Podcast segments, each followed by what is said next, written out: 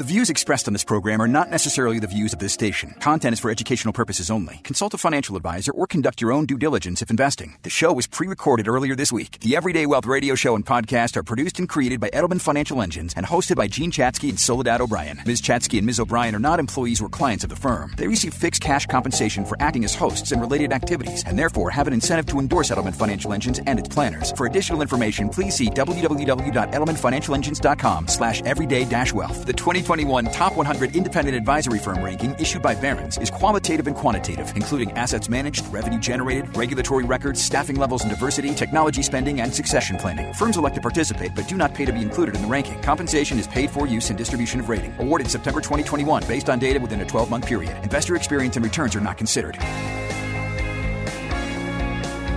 At the intersection of life and money, this is Everyday Wealth with award-winning journalist Soledad O'Brien and personal finance expert Jean Chatzky. Presented by Edelman Financial Engines, ranked by Barron's as the number one investment advisor in the country. Now, here's Jean Chatzky and Soledad O'Brien. Hi, everyone. I'm Jean Chatzky. And I'm Soledad O'Brien, and you are listening to Everyday Wealth, sponsored by Edelman Financial Engines. It's that time of year where many of us, uh, me included, are getting ready to send our kids back to college or to college for the first time, which means you're running to stores. And I think we tick off through all these items that we think are really important, but I'm always amazed at what we forget, and often what we forget are those things around estate planning. Weirdly, for college kids, mm-hmm. What are those important documents that you actually have to get done before your kids head back to college? This is something that I've just started doing because one of our conversations, Jean, a few weeks ago, we talked about all the ways you can lose access uh, in an emergency to your kids, God forbid, should something happen. If they're over the age of eighteen, you actually could have huge, huge problems. So we're going to talk about that. Last week, we settled on describing the economy as being recession-ish. And uh, recession-ish felt pretty accurate given some of the more positive economic indicators other than just G D P growth. We're going to be talking with William Lee, who's an economist with the Milken Institute, about whether or not that new term-ish uh, still applies, why it applies, how he would describe it. And we also could be at a point, Jean, we, we might have to call the market's bear-ish as opposed to straight up bear. Yeah, absolutely. We're going to deal with the question, what happens when the market comes back? In fact, things are moving so quickly that bear-ish may be an overstatement, at least when it comes to the NASDAQ, which has been flirting with a new bull market. The week started with the S and P opening at forty-one forty-five. That's the result of a big rebound that happened in July. If you run the numbers, what you get is the fact that we opened the week down about thirteen percent from its peak, not the twenty percent that would qualify as a traditional bear market. As Soledad mentioned, this show is sponsored by Edelman Financial Engines, and every week we're guided by wealth planners from E F E. And I think that this clawback is exactly why you want to be working with a professional. If you want to make sure that your financial plan is, say, built to weather all of the different things that we're going through right now, inflation and bearish markets and recessions, whatever we want to call them, it is just time to pick up the phone and call eight three three, plan E F E. You can also find planners at plan E F E dot com. In early June, John McCafferty, a wealth planner with Edelman Financial Engines, was on the show. And we asked him point blank, you know, is now the time to go to cash? Well, I mean, clearly the last few weeks have, have proven pretty much why you need to have someone help you. You need a planner to help you stay on track, especially if things are going crazy. If you'd sold everything, if you'd moved to cash when the market was at its low, which was mid-June, you would have missed the thirteen percent bounce that's happened in the last six weeks. Before we get to John, though, we're going to talk a little bit more around some of those finer nuances around inflation and the market. So, Jean, why don't you jump right into the numbers for us? Absolutely. So in July, inflation slowed a bit. The consumer price index climbed eight point five percent, eight point five percent over the past year.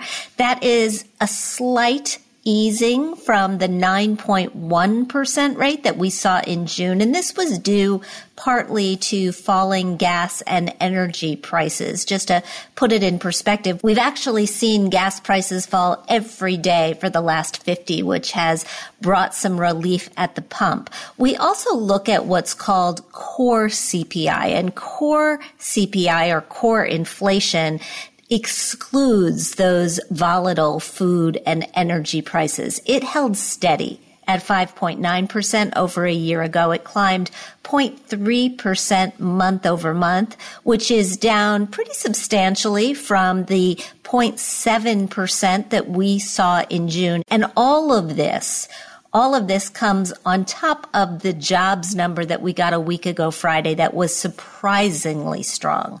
We added five hundred twenty-eight thousand jobs to the economy in July, more than double estimates. It was the nineteenth consecutive month of job growth. The markets, of course, they didn't like this good news at all. Why? Because when the economy is running this hot jobs-wise, the Federal Reserve will keep interest rate hikes coming. But Soledad, this is a dance. The Fed wants to cool inflation and slow the economy, but not enough to tip us into recession.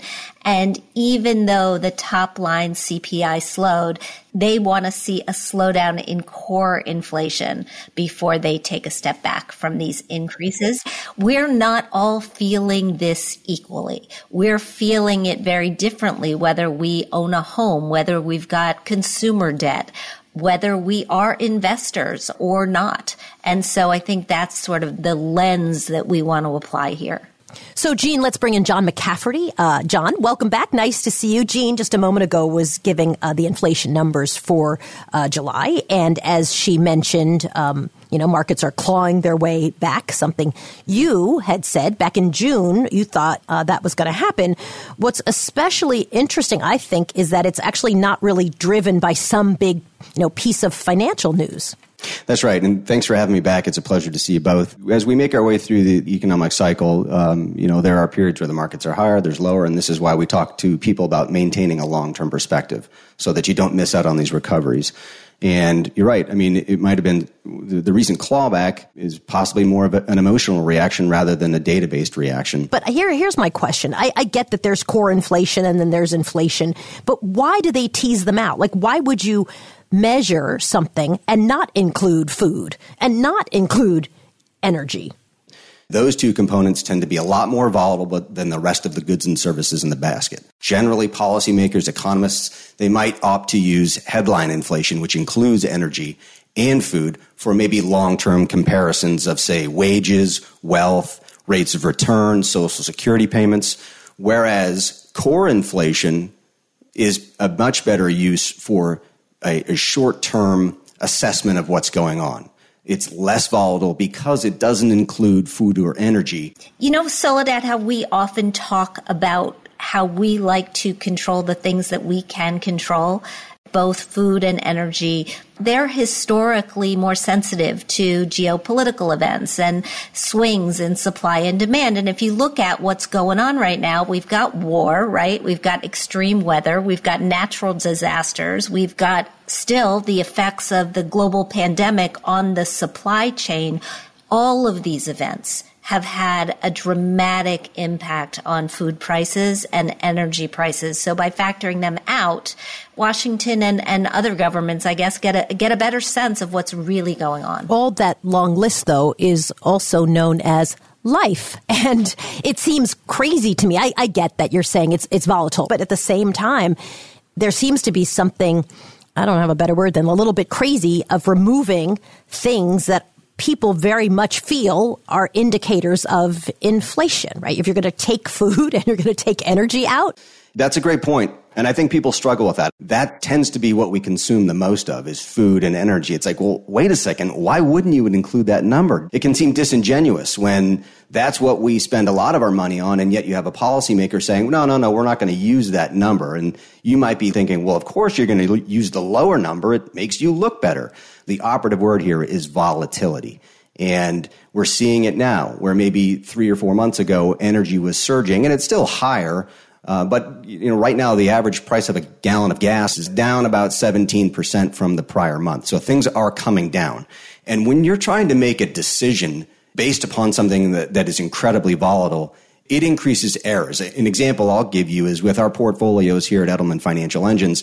If we rebalanced your portfolio every time the market went up or down one percent, we'd be trading nonstop. And what that leads to, at least if you go on historical data, is inferior outcomes. And I believe the same mindset applies to why policymakers, why economists prefer to use core inflation rather than headline.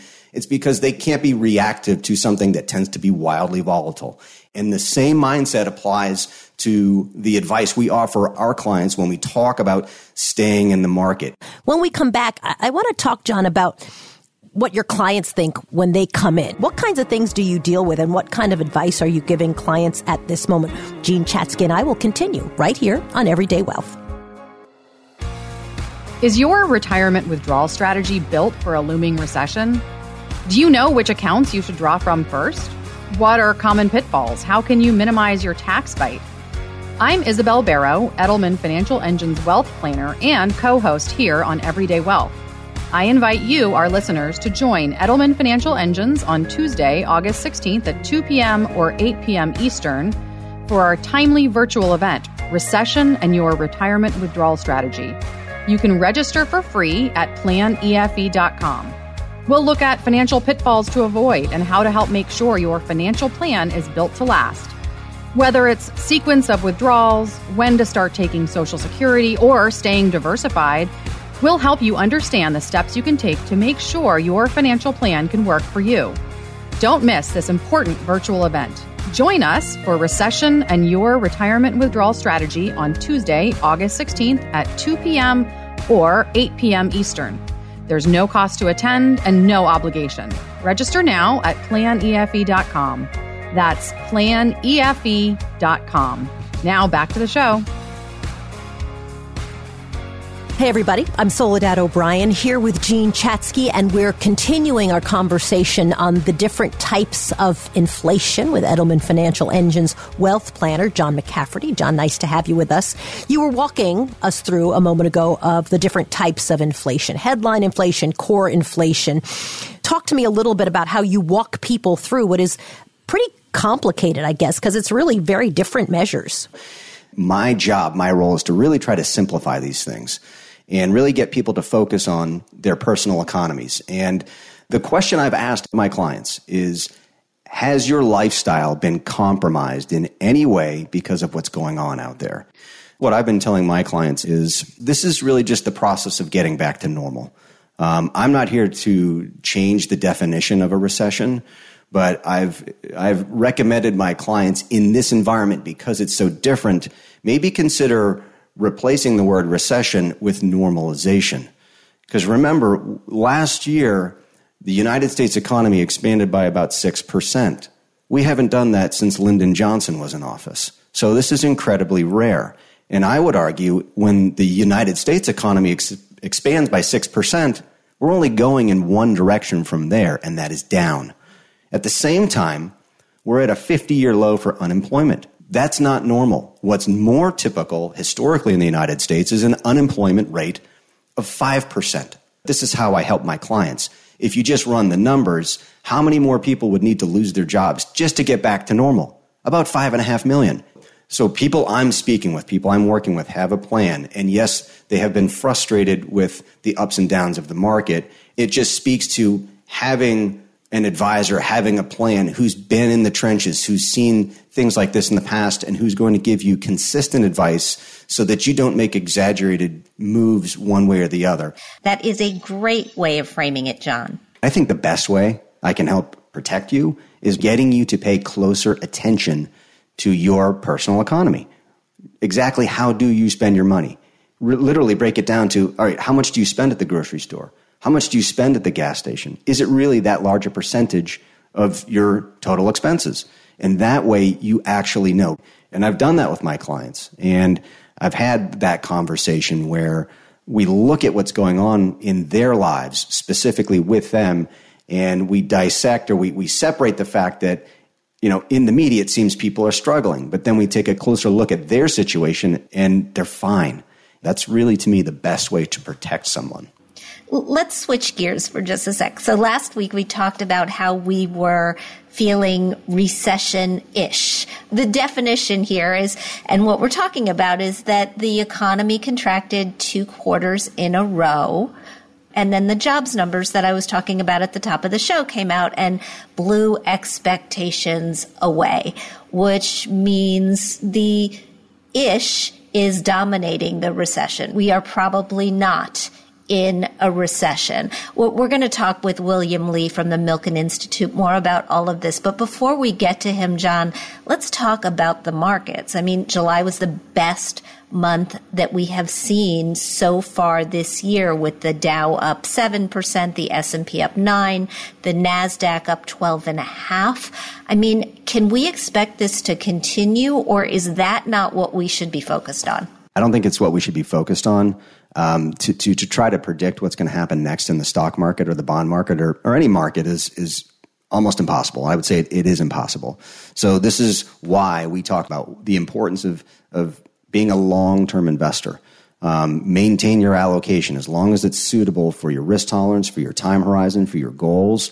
That's really what you should be focusing on, and try to block out some of the negativity or the uncertainty that's being floated around out there. This is why having a plan, a consistent plan, getting consistent advice, and really sticking to that plan, as maybe generic as that sounds, that's really what you want to be doing in this environment. Is this a bear market? Well, technically, yes. I mean, the market did correct by twenty percent, and th- that meets the definition of a bear market. And we technically have had two quarters of declining G D P, which meets the technical definition of a recession. Yet we're sitting here talking about bear-ish and recession-ish. And I think it just speaks to just the the combination and the cross-currents of, of what we're walking through right now. With all this volatility, sometimes people can overlook the fact that when stocks go down, that's not really a negative thing. It means they're actually going on sale. And when you work with a planner like myself, one of my colleagues at Edelman Financial Engines, I think we can really offer perspective when it seems the stock market is working against you. And in the long run, it might be doing you a favor and giving you an opportunity to, as they say, buy low and eventually sell high. We we all have our favorite financial writers. Mine is Jason Zweig of the Wall Street Journal. He wrote a column a, a, a month or so ago where he said, if you just took the T out of the word stocks and the prices of socks were falling, we would all be buying up dozens of pairs because we would think about it as being socks on sale. It's the same with stocks. Isn't his metaphor a little off, right? It's more like, no. So Jean, you own a hundred pairs of socks and you spent good money on them. You think they're worth a lot. You're hoping to pass them along to your children one day because they're going to build your wealth. Suddenly, all of your socks are worth okay. a lot less. The good news is, seems like there's a sale on socks. The bad news is, the socks you own already may be compromised for your future. You're freaking out and you're going to jog to go see your financial planner because you're not sure where the future is going. I saw that article okay. and I liked okay. it, all but right. come on. Point taken, but... If we're thinking of the price at which we purchase something being an indication of its value, you can pick up shares, or you have been able to pick up shares of companies that you were not able to buy as inexpensively for for a very long time just because the price has dropped. It's a big sale, and you have to look at it like this is an opportunity. And freaking out rarely is helpful when this is going down. In life, freaking out is rarely helpful in life. Very true. Whether it's socks or stocks, I mean, you're not the first person or the first generation of people to face a downturn in the market. And thankfully, this one has been, uh, by historical standards, not all that bad. Um, what likely augmenting the pain is what we've talked about before, where you're experiencing that pain at the pump or maybe that pain at the grocery store. But definitely, um, stocks were, and you could argue maybe still are, on sale. And there again, if you're a long-term investor, keep doing what you're doing, keep adding to your four oh one k. If you have a general investment account and you have some extra cash, invest suitable amounts. I'm not saying unload your cash reserves. Definitely don't do that. But add suitable amounts to the market. If you're uncertain, or even if you are certain and you just want to talk through what you're doing, you can always reach us. Just give us a call, eight three three, plan E F E, or you can visit us online at plan E F E dot com. We're more than happy to speak with you. There are lots of you out there for sure, right, John? I mean, there are so many people standing by and ready to help. That's right. Our planners have wonderful experience. Really, they've been through multiple economic cycles, the highs, the lows. Someone said this a couple of weeks ago, Jean, maybe it was you, which was, if you're not talking to your advisor, like at this moment in time where it's pretty chaotic, it might be time to find somebody else, right? Like, I just think to try to figure out how to manage what's coming down the pike, you know, is a lot. And and I, you know, if you are not talking to somebody, if they are not calling you now, you probably should go find somebody else who wants to answer your questions, because I find this stuff extremely complicated. Yeah, this is where advisors earn their money. A hundred percent, right? When we get into situations like this, and, and, and I agree with you that if you're working with somebody who hasn't reached out to you during the last few six, eight months of volatility, he's just um, not that into you. When we return, we're going to be talking with William Lee. He is an economist from the Milken Institute, and he believes that we're in for mostly a white-collar recession. Just what does that mean? We will ask him. I'm Jean Chatzky with Soledad O'Brien. You're listening to Everyday Wealth. Is your retirement withdrawal strategy built for a looming recession? Do you know which accounts you should draw from first? What are common pitfalls? How can you minimize your tax bite? I'm Andy Smith, Edelman Financial Engines Wealth Planner and co-host here on Everyday Wealth. I invite you, our listeners, to join Edelman Financial Engines on Tuesday, August sixteenth at two p.m. or eight p.m. Eastern for our timely virtual event, Recession and Your Retirement Withdrawal Strategy. You can register for free at plan E F E dot com, and we'll look at financial pitfalls to avoid, how to help make sure that your financial plan is built to last, whether it's sequence of withdrawals, when to start taking Social Security, staying diversified. We'll help you understand the steps that you can take to make sure that your financial plan can work for you. So don't miss this important virtual event. Join us for Recession and Your Retirement Withdrawal Strategy on Tuesday, August sixteenth at two p.m. or eight p.m. Eastern. There's no cost to attend, no obligation. So register now, plan E F E dot com. That's plan E F E dot com. And now back to the show. Hi, everyone. I'm Jean Chatzky here with Soledad O'Brien, and you're listening to Everyday Wealth, brought to you by Edelman Financial Engines. We started our show today talking about the two different types of inflation, as well as whether we're still in a bear market. We've opted going for bearish as our definition, given that we started the week still down about thirteen percent.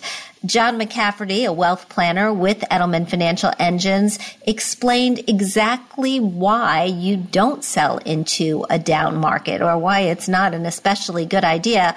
Taking just the last month as an example, if you had sold right before July, you'd have missed out on gains across the board during the July rally. So if you'd like to be working with a wealth planner like John, who will help protect your financial plan, even when necessary, from you, you can call eight three three, plan E F E or visit plan E F E dot com and get in touch with one of over three hundred E F E wealth planners across the country. Sometimes, Jean, we're our own worst enemies when it comes to being patient and, and really being thoughtful. We've circled, of course, Jean, back to the true definition of a recession many times, which, as we've said, often uh, two back-to-back quarters of G D P contraction. Last week, we decided to settle on the word recession-ish, because I think every day it becomes more and more relevant, because while there's obviously this contraction in the economy, other inputs that we've talked about are still strong. I mean, the jobs report, amazing, uh, beating projections by a lot. So it's really why I'm very excited to talk to our guest today. William Lee is the chief economist at the Milken Institute. Mister Lee, it's so nice to have you. Thanks for talking with us. Thank you so much for inviting me. It's a pleasure to be here. Thank you. Uh, listen, you you did an interview with MarketWatch recently, and you you said this recession is predominantly a white-collar recession. Can you start by explaining that to me? It's always dangerous when an economist says, I think there's slight differences this time, and, and let me try to explain. Well, this distinction between who gets hurt most by this recession that we're in uh, is really where I'm focusing on. Uh, traditionally, for, for decades now, we've always thought the people who are most vulnerable to a downturn, a recession or, or, or worse, uh, would be people whose employers view it, their employees as transactions people. That is, people that they can get rid of quickly and they can hire back quickly if they need to. And traditionally, that's been the blue-collar worker, the warehouse worker, the truck driver, uh, people who, whose relationship with their employer that's based purely on transactions. Uh, well, right now, it seems like the labor market has turned considerably post-COVID. The workers most desired and, and in shortest supply are the warehouse workers, the blue-collar workers. Whereas on the flip side, in the past, the white-collar worker, someone who takes a while to get on board, someone who, who's uh, got some skills like accounting and, and, and other office uh, management skills, they have always thought to be protected because employers were hesitant to get rid of them at, at, a, at a downturn because it took time to reacquire. Well, what's happened post-COVID is that a lot of companies have increased their investment in productivity, Uh, raise the requirements for the workforce to the point where the low-level white-collar worker, the, the data entry person who is doing um, relatively menial office chores, that person is become much more of a transactions person now in the eyes of this company. So what I think is going to happen this time, and the evidence seems to be shouting that way, is the most desired workers to hang on to during a downturn are the truck drivers, the Amazon warehouse workers, who, by the way, the Amazon warehouse worker today is not just anybody who can drive a forklift, but someone who can actually operate that massive computer panel to handle all that automated equipment, getting stuff from one place to another. So you've got a huge shift in that labor force. And what's happened is that um, Chair Powell has talked about, my God, this is such a tight labor market. There are two vacancies for every unemployed person. How many times have you heard that? We've heard it so many times. When we first started talking about the gig economy, we talked about it as if it was going to be just a moment, uh, a moment in time. And as the years have gone by, it's become very clear that this is something that has staying power. As you look at this shift in the desirability of blue-collar workers over white-collar workers, is this a trend that you think has legs, or is this just a moment? It's part of the pendulum readjusting itself. The pendulum went too far in one direction. It became for almost for a decade or two uh, totally undesirable to be a blue-collar worker, a truck driver, or in, in one of the trade crafts.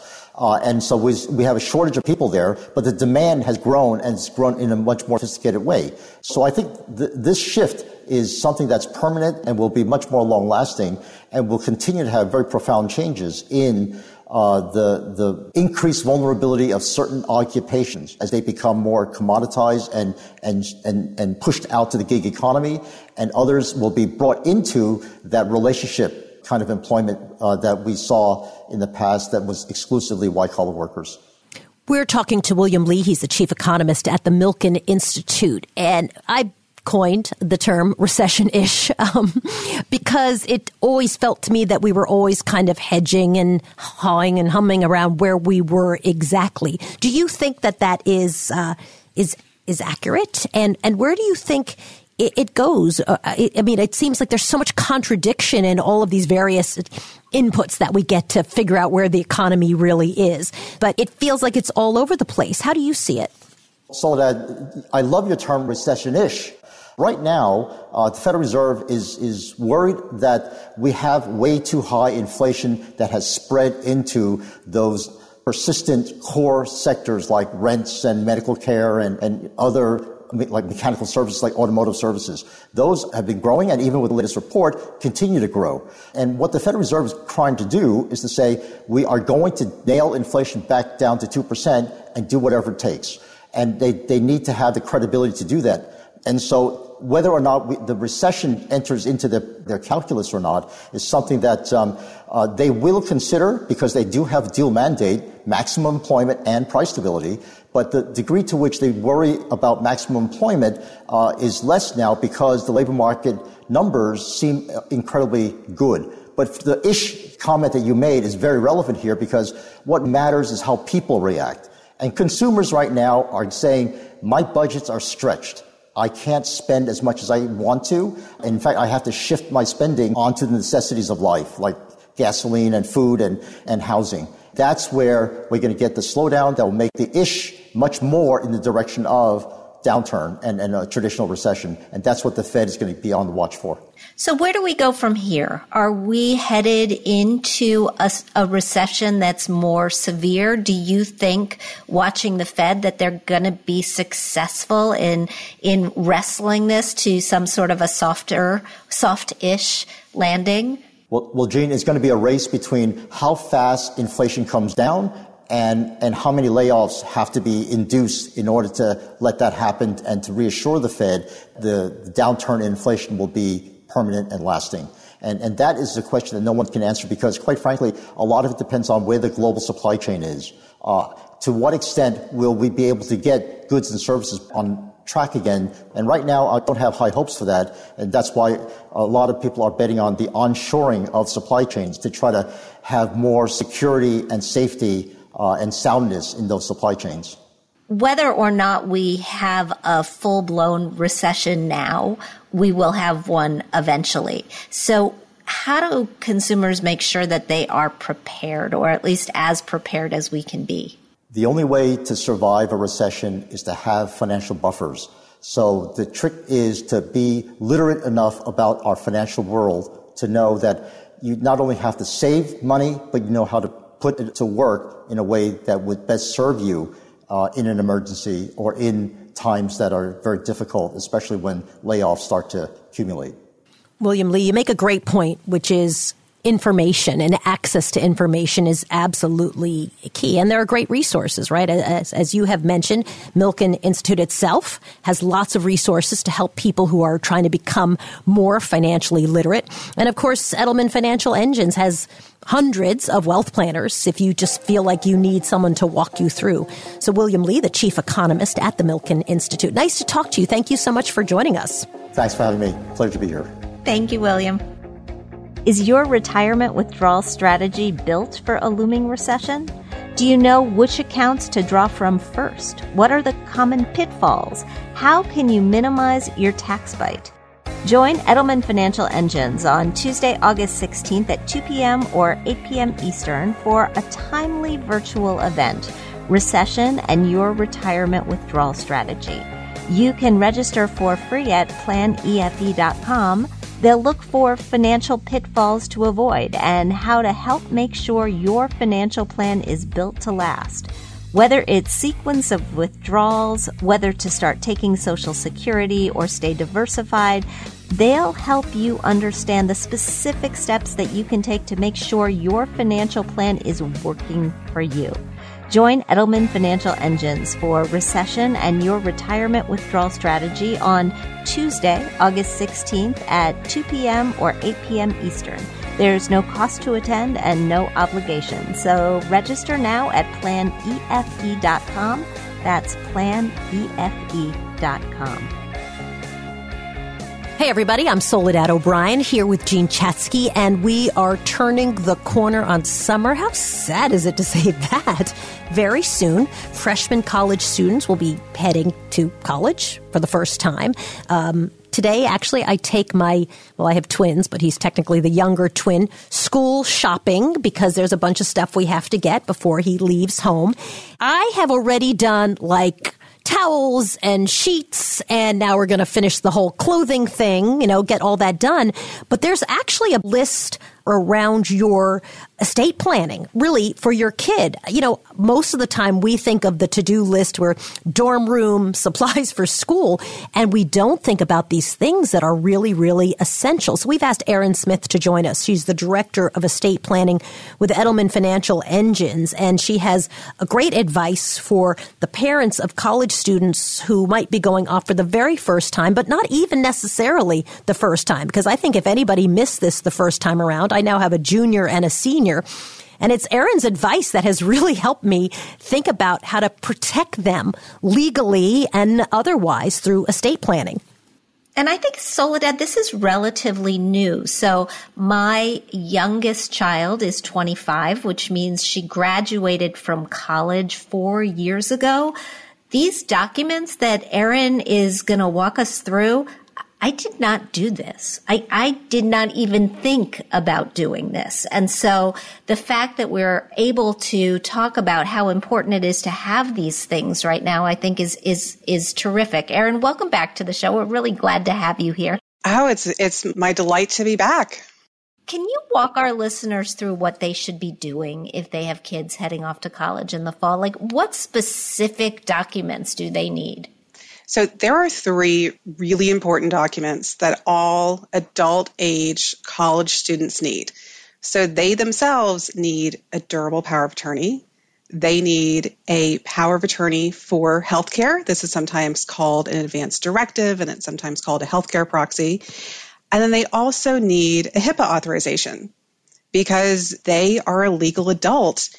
And because they're a legal adult, mom and dad don't have the ability to make financial decisions or healthcare decisions for their adult child, even if they're in college. We started having this conversation with my daughters, who are now mm, almost twenty and twenty-one.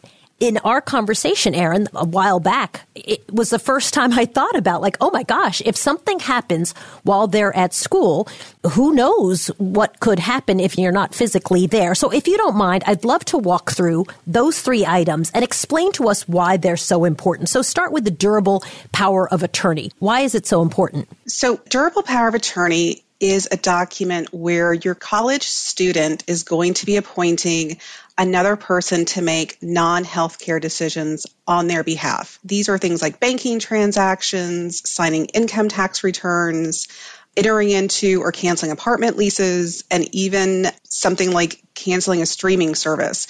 So it's everything other than healthcare. And this is a really important document because in the absence of an agent named under a durable power of attorney, there's no one who has authority to act for your college student.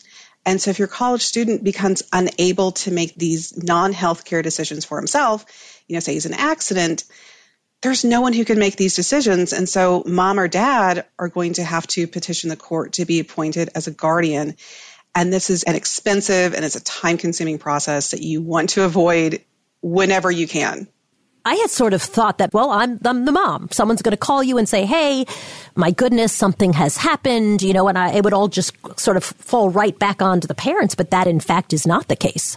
It's not the case with healthcare decision-making or even non-healthcare decision-making. So you need a, a person to make those decisions for healthcare as well, right? If your child is in that accident, ends up in the hospital, they are unable to, to decide what they want to do. You have to be appointed to be that person for them. The third item is the HIPAA authorization. I actually think I did do this for my kids when they went off to school because I think the school required it. Is is this the most common of these forms? And what does it do? So the HIPAA authorization is in tandem with your healthcare power of attorney. So your healthcare power of attorney is when the child is designating a person to make healthcare decisions for them if they're not able to. But the HIPAA authorization is where the adult child is allowing mom or dad access to their medical information. Because you would think if you were a healthcare representative making healthcare decisions for your child, that you would also automatically have access to his medical records, and that's not the case. So these are two documents that are separate, but they work in tandem together. We're talking to Erin Smith. She's the Director of Estate Planning at Edelman Financial Engines. So as you guys know, because I blather on about it all the time, I'm in the process of finishing up my estate plan. Actually takes quite a while to, to work through it. And I'm curious, Erin, I know that you work on a team with other estate planning attorneys in support of your clients. Is that typical? Is that how it usually works? Do most financial advisors have attorneys on their team that they can reach out to to connect their clients to? We approach it differently with our clients. So we have estate attorneys in-house that are there for, for guidance. I am one of those. And we also have a support team behind us. So we don't give legal advice, but we are happy to provide education um, to both parents and to adult children. And so we sit down with clients and with our planner, and we talk through the process. And we can even give you a referral out to an estate planning attorney if you need one. And we'll sit down together with you and your estate planning attorney. Very importantly, we will review all of the documents that your attorney produces and sends to you just to make sure that everything's in check. It's just a second set of eyes. Um, and that everything that is in your estate plan is based on your wishes as you've expressed those to us. So as we've had conversations with you and, and your planner, we know what your wishes are, and we can just have a second set of eyes and make sure that your documents reflect that. And really importantly, this isn't something that's reserved for clients with, you know, ten million dollars invested with us. This is just part of being an E F E client. Erin, this is why we wanted you to come back on. If parents are not thinking about this until they actually need it, it is much, much, much too late. And you've just made what is already a stressful situation much worse. So just a nudge uh, for all of you who are listening to take care of this. Certainly having the conversation with your child before he goes off to school or she goes off to school, as if something happens to you, do you want us making healthcare decisions for you?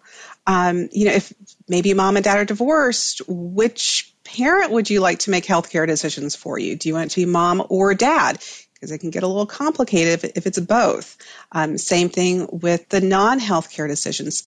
You know, we've kind of been talking about college students, but these documents, this durable power of attorney, the healthcare proxy, and the HIPAA authorization, this applies to all young adults, whether they're in college or not.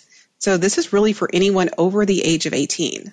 And Erin, it's also great that, that the clients that you work with get advised on these circumstances and the documents that they should have, which is one more reason to call your own advisor if you do have somebody that you're working with that you like. But if your advisor hasn't mentioned this to you, it may be time to look for somebody else. And if that's the case, you can give the folks at Edelman Financial Engines a call at eight three three, P L A N, E F E or visit plan E F E dot com. Erin, thank you so much for being with us today and, and giving us a little jolt of reality. You are very welcome. It was my pleasure. And that's our show for today. A big thank you to Erin Smith and to John McCafferty, of course, and William Lee for joining us. If you've got a question or a topic that you'd like us to discuss, we'd love to talk to you on the air. Just visit everyday wealth dot com and submit your question. And together with an E F E Wealth Planner, we'll talk with you about potential solutions, all very personal to you. If you want to catch a show that you missed, you can always listen to the podcast. Oftentimes, the podcast actually has a full interview with our guests that we aren't able to air on the radio due to time constraints. You can download our podcast at everyday wealth dot com or wherever you stream your favorite podcasts. And if you like what you hear, please subscribe, leave us a review. We love hearing what you think. Have a great week, everyone. We'll see you next time. Everyday Wealth with Soledad O'Brien and Jean Chatzky is sponsored by Edelman Financial Engines. Listen in each week to hear fresh and compelling insights and strategies to help you elevate your financial potential. To learn more, visit our website, everyday wealth dot com. Find our show wherever you stream your favorite podcast.